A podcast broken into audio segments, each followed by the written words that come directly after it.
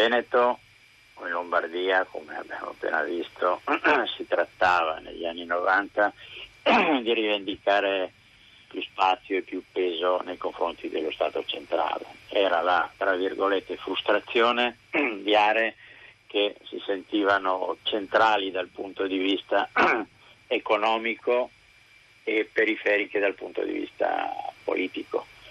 Però la richiesta è, è di autonomia, mettiamola in questi termini. L'autonomia può anche essere chiamata indipendenza, basta che ci chiariamo sul significato di indipendenza. Scusi.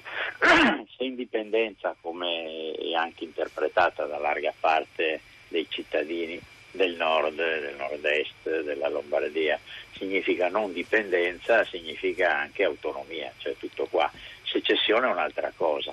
E peraltro teniamo conto che eh, l'Italia non è la Spagna, anche se c'è il regionalismo, eh, quello che c'è in alcune comunità autonome spagnole è diverso, eh, anzitutto la Catalogna, ma cosa dire di, una, di, un'area dove altre tensioni anche violente si sono manifestate in passato, penso ai Paesi Baschi, oppure un'altra area che è dotata eh, de, de, dello statuto di, di comunità autonoma come, come la Galizia. Cioè, qua siamo in una situazione di tipo, tipo diverso. Senta, il governatore del Veneto, il presidente della regione Veneto Luca Zaia nei giorni scorsi ha detto che il referendum per l'autonomia del 22 ottobre non c'entra niente con la linea originaria leghista o con riferimenti alla secessione, appunto perché parliamo di autonomia. Certo, Come mai certo. si è spenta quella carica così forte, destabilizzatrice che noi ancora identifichiamo soprattutto con il volto e la rabbia di Umberto Bossi, ad esempio?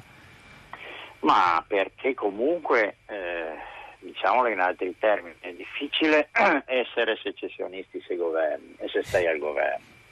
La Lega è stata in più occasioni e per lungo tempo nei governi nazionali, insieme al centrodestra, insieme a Berlusconi e anche oggi non ha nessuna, nessuna chance di eh, come dire, governare da sola anche per i suoi rapporti con l'Europa. E in più in generale una cosa che ho mostrato anche in, un, in un'indagine pubblicata proprio una settimana fa dove scrivevo ma il Lombardo Veneto titolavo il Lombardo Veneto non è la Catalogna la maggioranza dei cittadini in Italia ma anche nel nord sono per maggiore autonomia ma, ma non per ma non, in, non identificano l'autonomia con l'associazione. I Cioè, veneti e i no. lombardi si sentono più italiani di quanto si sentano spagnoli e catalani?